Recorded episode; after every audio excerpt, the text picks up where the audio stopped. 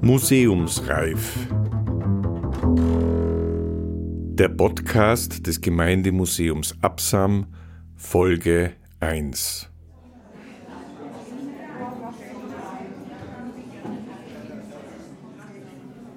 Enttäuschend. Geburtsjahr, Geburtsdatum, Sterbejahr, Sterbedatum, unbekannt. Die Biografie des Absamer Geigenbauers Jakob Steiner weist große Lücken auf. Diese Lücken wurden im 19. Jahrhundert bereitwillig mit Legenden gefüllt, bis man ihn unter dem Vorzeichen des Nationalismus zum Vater der deutschen Geige erklärt hat. Einer, der anhand der Instrumente Steiners einiges über ihn zu sagen hat, ist der Geigenbauer Benjamin Schröder aus Frankfurt am Main. Er hat weltweit für Museen und Sammler Steiner Instrumente untersucht. Ende Juni haben wir mit Benjamin Schröder im Gemeindemuseum Absam folgendes Gespräch geführt.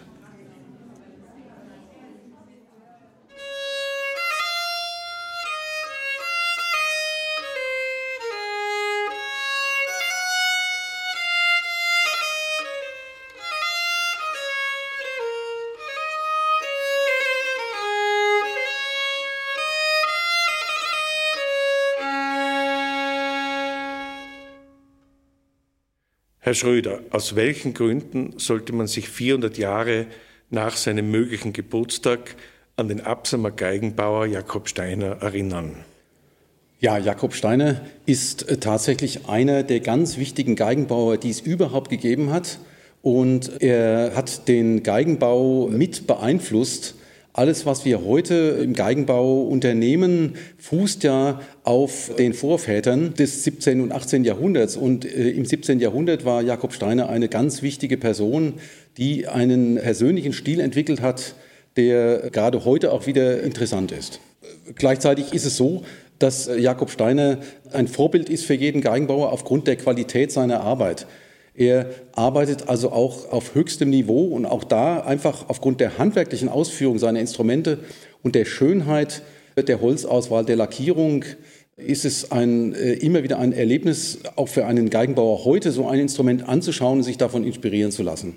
Und der dritte Grund ist vielleicht, dass Steiner eine eigene Klangvorstellung entwickelt hat, ein bisschen abweichend von den Italienern und hat das Klangideal des 17. und 18. Jahrhunderts genau getroffen. Und dadurch, dass wir heute aber auch wieder uns vermehrt um die Aufführung der Musik des 17. Äh, und 18. Jahrhunderts bemühen, wird das Instrumentarium von Steiner und auch entsprechende Nachbauten wieder sehr interessant, auch für heute. Sie haben von den Klangvorstellungen Jakob Steiners gesprochen. Können Sie drei Merkmale seiner Instrumente benennen, von denen man eventuell ableiten könnte, wie seine Vorstellung die Konstruktion der Instrumente beeinflusst hat. Ja, also Steiner beginnt zunächst mal seinen Instrumentenbau ganz im Stile der Amati-Schule und wir gehen äh, einfach davon aus, dass er tatsächlich in Cremona war und dort maßgebliche Einflüsse mitgenommen hat. So seine frühen Instrumente sind denen der Amati-Familie aus der Zeit sehr, sehr ähnlich. Und er beginnt aber dann eigene Wege zu gehen und er verändert die Instrumente baulich, indem er die Modelle etwas anders macht. Die Umrisse werden leicht verändert, aber vor allen Dingen wird die Wölbung seiner Instrumente etwas anders gestaltet. Sie ist etwas voller, gar nicht mal so viel höher, aber sie hat eine andere Form oder entwickelt allmählich Schritt für Schritt eine, eine, eine etwas andere Wölbungsform und eine etwas andere Holzstärkenverteilung. Und auch der Schnitt seiner F-Löcher verändert sich Schritt für Schritt, so äh, dass er einen helleren, glockenklaren äh, Ton erreicht, der offensichtlich äh, genau das getroffen hat, was in der Barockzeit als Klangvorstellung existierte. Die Steiner Geige im Absamer Museum haben Sie heute Vormittag detailliert fotografiert. Was ist Ihnen dabei aufgefallen? Ja, also das Instrument hier im Absamer Museum äh, zeichnet sich zunächst mal für den Geigeninteressierten oder für den Geigenbauer dadurch aus, dass es sich in einem äh, relativ frischen und guten Erhaltungszustand befindet, so dass man also noch sehr gut eben seine Arbeitsweise erkennen kann. Es hat also kaum Retuschen, die Lackoberfläche ist noch sehr gut erhalten, äh, auch wenn der Kopf von anderer Hand stammt und eine Ergänzung darstellt, so ist doch der Korpus in einem sehr guten, sehr frischen Erhaltungszustand. Und äh, das Instrument ist insofern eine Besonderheit, da es vom Maß der normalen etwas abweicht. Es ist ein breites Modell, was aber im oberen Bereich etwas kürzer ist. Und äh, zunächst mal denkt man, äh, das ist ungewöhnlich, aber eben jetzt gerade die Ausstellung im Ferdinandeum äh, hat gezeigt, wir haben ein weiteres Instrument dort gehabt mit genau den gleichen Abmessungen. Und äh, man muss eigentlich davon ausgehen, dass dieses Instrument speziell vielleicht für eine etwas höhere Stimmung gebaut wurde, so dass die schwingende Seitenlänge etwas kürzer ist, es aber trotzdem einen sehr vollen Ton hat. Vermutlich für einen solistischen Einsatz wurde es gebaut. Und man muss natürlich davon ausgehen, dass damals wir noch nicht im Ensemble das klassische Streichquartett des 18. und 19. Jahrhunderts hatten, sondern wir hatten Geigen verschiedener Größen, Bratschen verschiedener Größen, Bassinstrumente verschiedener Größen. Das Cello war noch gar nicht äh, so richtig im Einsatz. Jakob Steiner ist da fast noch zu früh dafür. Es waren also noch Gamben, die verwendet wurden und dann diverse Bassinstrumente. Und Steiner war noch nicht so festgelegt in, in den Längenmaßen der Instrumente, so dass eben äh, auch etwas kleinere Instrumente, wir haben auch in der Ausstellung ein noch kleineres Instrument gehabt, von ihm gebaut wurden, die aber äh, bestimmt verschiedenen Verwendungszwecken äh, zugeordnet wurden, also verschiedenen Stimmungen. Ist es möglich, aufgrund der Bauweise und Details bzw. der Abmessungen Rückschlüsse darauf zu ziehen, dass Jakob Steiner, als er diese Instrumente gebaut hat, gewusst hat, welche Art von Musik mit welchen Anforderungen an das Instrumentarium auf ihnen gespielt werden wird? Also ich denke, da ist auf jeden Fall von auszugehen, und er wird die Instrumente natürlich gebaut haben nach den Anforderungen der Musiker und nicht umgekehrt. Der hat ja auf Auftrag gearbeitet, die Instrumente sind ja bei ihm bestellt worden wenn wir uns die berühmte Lieferung nach Olmütz anschauen, da wird ja sehr detailliert diskutiert. Einmal werden dann, äh, also werden Geigen, Bratschen, Altviolen äh, bestellt und dann wird die Bestellung wieder geändert. Statt der Altviolen werden dann doch vier Bratschen bestellt und so weiter. Also ich denke, das wurde doch sehr genau besprochen. Und im Zusammenhang mit Olmütz muss man ja auch davon ausgehen, dass Steiner bekannt war mit Bieber, der ja dann nach Salzburg ging und dann vermutlich auch veranlasst hat, dass Steiner äh, mehrere Instrumente dann nach Salzburg liefern konnte. Und er wird sicherlich auch als Komponist natürlich Steiner vermittelt haben, was er braucht für ein Instrumentarium. Und Steiner wird entsprechend dann die Instrumente so gebaut haben. Das war eben noch eine im Grunde für den Erbauer auch interessante und schönere äh, Zeit, wie wir das heute haben, wo alles schon festgelegt ist und wo wir im Grunde auch immer äh, in Ehrfurcht erstarren vor den Vorvätern. Und er konnte da sehr viel freier rangehen, weil äh, er hat ja das geprägt, nach dem wir uns heute richten. Das war auch sicherlich eine, eine hochspannende Zeit.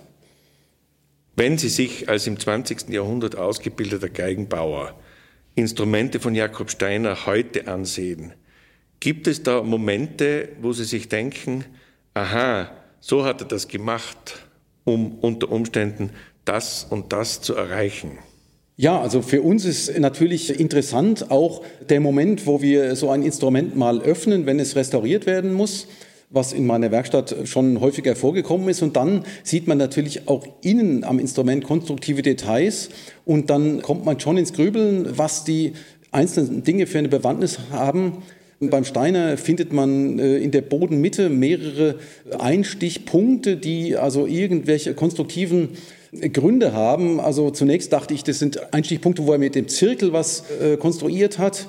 Wenn man das aber genauer untersucht, dann sind es regelrecht kleine Bohrungen, die er als Anhaltspunkte verwendet hat, möglicherweise für die Wölbungshöhe oder für die äh, Stärkenverteilung. Also er hat da sehr äh, genau gearbeitet, im Gegensatz zu den Geigenbauer vor ihm hier in Tirol, die das sicherlich äh, sehr viel schlichter angegangen sind. Also Steiner, kann man davon ausgehen, hat alles sehr genau überlegt, er hat es konstruiert, hat einen Plan gehabt, wie er die Instrumente bauen will und sie sind eben über eine Innenform gebaut und sind sehr symmetrisch aber man kann dann überlegen, hat er erst die Decke auf die Zagen geleimt oder erst den Boden und wie ist der Hals drauf gekommen? Der Hals wurde mit einem Nagel befestigt. Aber die Frage ist, wurde der Hals befestigt, wie der Boden schon drauf war, oder hat er den Zagen ganz einzeln gehabt und so weiter. Und da kann man also immer wieder auf Spurensuche gehen und kann auch verschiedene Theorien entwickeln. Und je mehr Instrumente man anschauen kann, desto mehr, äh, denke ich, kommt man dann auch nach und nach dahinter, wie das im Einzelnen äh, gebaut wurde. Was sehr spannend ist. Jetzt eine technische Frage. Wenn man sich die Vermessungsergebnisse eines Steiner Instruments ansieht, sieht man unglaubliche Präzision. Konkret haben wir von zwei Instrumenten Vermessungsergebnisse und die zeigen, dass die Weite der F-Löcher zum Beispiel von links nach rechts im Zehntelmillimeter Bereich variiert. Können Sie etwas zur Handwerkstechnik des 17. Jahrhunderts sagen? Ja, also ich denke, eben Steiner zeichnet sich dadurch aus, wie auch die Cremoneser Meister, im Gegensatz eben zu den mehr regional geprägten Geigenbauern der Zeit, dass eben ein Plan dahinter steckt, hinter dem, was sie tun. Und dass sie eben äh, Dinge erstmal zeichnen und konstruieren, eine Überlegung. Wir haben zum Beispiel bei Steiner, äh, gibt es von der normalen Größe, gibt es parallel ein breites und ein schmales Modell. Wenn man aber diese Geigen vermisst in der Mitte, dann sind sie in der Mitte immer gleich breit. Also er hatte sicherlich die Vorstellung, dass das Klangzentrum, da wo der Steg in der Mitte steht, da ist eine bestimmte Breite einfach notwendig für einen schönen Klang und die Variation ist also nur im oberen und im unteren Bereich. Er wollte aber sicherlich mit diesen beiden Modellen, die parallel gebaut werden, etwas unterschiedliche Klangfarben erreichen. Und ich stelle mir dann vielleicht vor, dass die etwas schmälere Geige den etwas noch helleren Klang hat, die vielleicht dann im Ensemble die erste Stimme spielt und dann die etwas breitere, dann die zweite. Und dann folgt eine, eine kleinere Bratsche und dann eine große Bratsche und so weiter. Also das war noch feiner gegliedert, wie wir das heute haben. Ein heute sehr oft benutzter Begriff ist Innovation. Innovation definiert sich ja dadurch, dass es einerseits neue Wege zu einem Resultat gibt und andererseits, der zweite wichtige Teil der Innovation ist, dass diese Neuerung Platz greift und Verbreitung findet. Hat Jakob Steiner eine Innovation in Bezug auf die Konstruktion von Streichinstrumenten etabliert? Absolut. Seine größte Bedeutung ist, dass er die moderne Art und Weise, wie Instrumente gebaut werden, die in Cremona entwickelt wurde, nach Tirol holt. Und damit beeinflusst er später den gesamten Geigenbau nördlich der Alpen, die sich dann an, an ihm orientieren. Er ist ein ganz moderner Geigenbauer in seiner Zeit. Er ist der erste nördlich des Alpenhauptkammes, der eben diese italienische Konstruktion verwendet, über diese Form und die Instrumente eben konstruiert und einen Plan hat, die Instrumente zu bauen und eine bestimmte Methode entwickelt, die er dann verfeinert.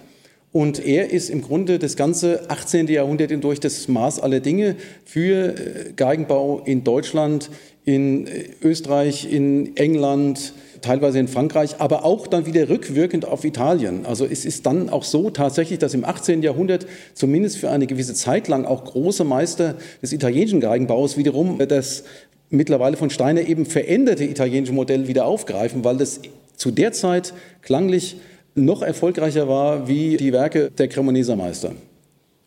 Sie sind weltweit tätig als Gutachter, wenn es sich um Steiner-Instrumente handelt. Wo überall auf der Welt kann man denn heute Steinerinstrumente finden? Also ich glaube, da gibt es überhaupt keine Grenzen.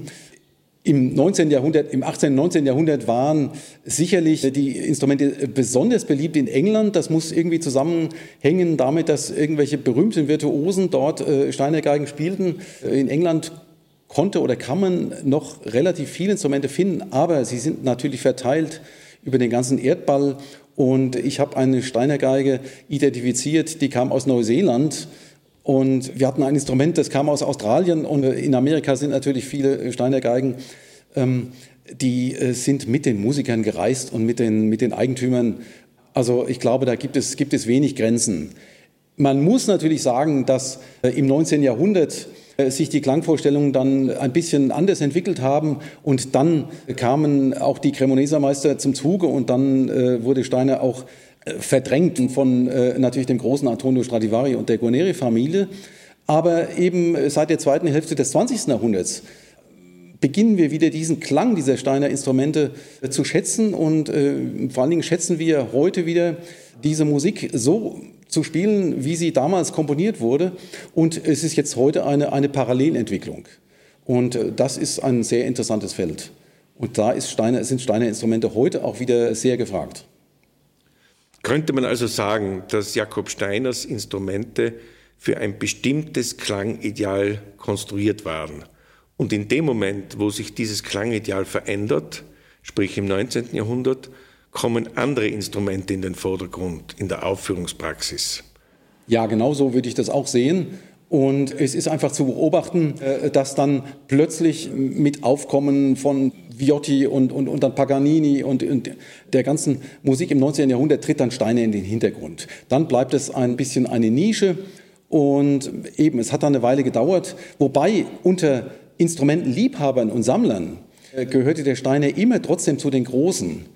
Und eben wenn ein großer weltweit tätiger Instrumentenhändler wie, wie die Firma Hill in London, wenn die im Jahre 1890 nach Absam reisen, um hier das Haus zu besichtigen und dann äh, darüber berichten und das publizieren in einem Werk, wo ansonsten nur über die Behausungen von Stradivari, Amati und Magini äh, berichtet wird und der Steiner kommt im gleichen Atemzug dran, dann weiß man, er ist nie ganz von der Bildfläche verschwunden. Und Kenner haben weiterhin die Instrumente sehr geschätzt.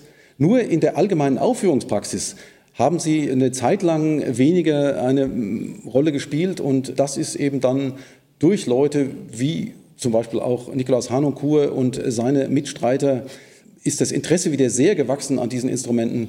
Und heute gibt es eine blühende Szene äh, von Musikern, die speziell sich diesem Klang widmen und die schätzen diese Instrumente ganz besonders. Sie sind, wie schon erwähnt, als Gutachter tätig. Können Sie kurz schildern, worauf werfen Sie zuerst den Blick, um Ihre Untersuchungstätigkeit zu beginnen? Ja, also den ersten Blick, der ist sehr subjektiv, da geht es einfach um die Qualität des Instrumentes. Wir haben sehr viele äh, schlichte, minderwertige Instrumente aus dem 19. und sogar noch aus dem frühen 20. Jahrhundert. Das sind einfache Schülergeigen, die haben ein Faximile-Steine-Etikett und die kann man also sehr schnell einfach auf die Seite legen aufgrund einfach der mangelnden Qualität, wo man sofort sieht, die sind halb industriell oder arbeitsteilig gefertigt. Das sieht der Kenner ziemlich schnell und dann äh, handelt es sich vielleicht um ein Mittenwalder Heimarbeiterinstrument mit einem Steine-Etikett. Schwieriger wird es, äh, je näher man zeitlich an Steiner rankommt. Äh, ich sprach vorhin schon äh, über Bieber, der in Salzburg tätig war. Und nach Steiners Tod hat ja Bieber noch ein, eine, war ja noch eine längere Zeit dort tätig und sehr erfolgreich. Und natürlich hat er dann den Salzburger Geigenbauern vermutlich gesagt, passt auf, das sind die Geigen, so möchte ich sie haben, guckt euch die Steiner Geigen an, baut eure Instrumente auch so. Und wenn wir jetzt ein Instrument zum Beispiel von Johann Schorn haben oder von Marcel Pichler, die im Grunde fast noch Zeitgenossen sind von Steiner, die also ähnliche Materialien verwenden konnten und ähnliche Lacke verwenden konnten, dann muss man schon genauer schauen. Und dann ist es immer schwierig, wenn das Instrument aufgrund äh, der langen äh, Benutzungszeit in einem nicht mehr so guten Zustand ist. Das heißt, wenn viele Retuschen schon drauf sind, wenn vielleicht auch irgendwelche Teile ergänzt sind, dann muss man schon länger gucken, dass man dann anhand der Details eben sagt, ja, äh, die haben diese Instrumente angeschaut, sie waren aber nicht bei Steinen der Lehre. Das heißt, sie haben Instrumente gebaut, die nach ihrem Dafürhalten so aussahen und auch so funktioniert haben wie Steinerinstrumente. Sie haben aber nicht seine Arbeitstechnik verwendet. Also wenn man dann innen reinguckt und dann sucht man auch diese konstruktiven Merkmale, an einer gewissen Stelle hat er am Boden immer äh, eine leichte Kante stehen lassen und äh, es gibt eine bestimmte Art, wie seine äh, Futterleisten in die Ecklötze reinlaufen und so weiter. Und das haben die natürlich nicht so genau nachgemacht. Sie haben nicht genau den gleichen Schnitt mit dem Schnitzer gemacht. Aber wenn man nur oberflächlich guckt, eben je näher man an Steine rankommt und wenn es eben auch ein guter Meister ist, es gab natürlich im 18. Jahrhundert auch äh, hervorragende Meister, die äh, Steine nachgebaut haben. Da wird es dann etwas komplizierter und da muss man wirklich dann die einzelnen Details sich anschauen. Als Gutachter sind Sie ja auch weltweit in Kontakt mit Museen, die Streichinstrumente bzw. historische Instrumente zeigen. Was wäre denn aus Ihrer Sicht wichtig für die museale Erinnerung an Jakob Steiner? Wie kann man mit diesen Instrumenten heute jenseits der Ausstellung in Vitrinen überhaupt umgehen?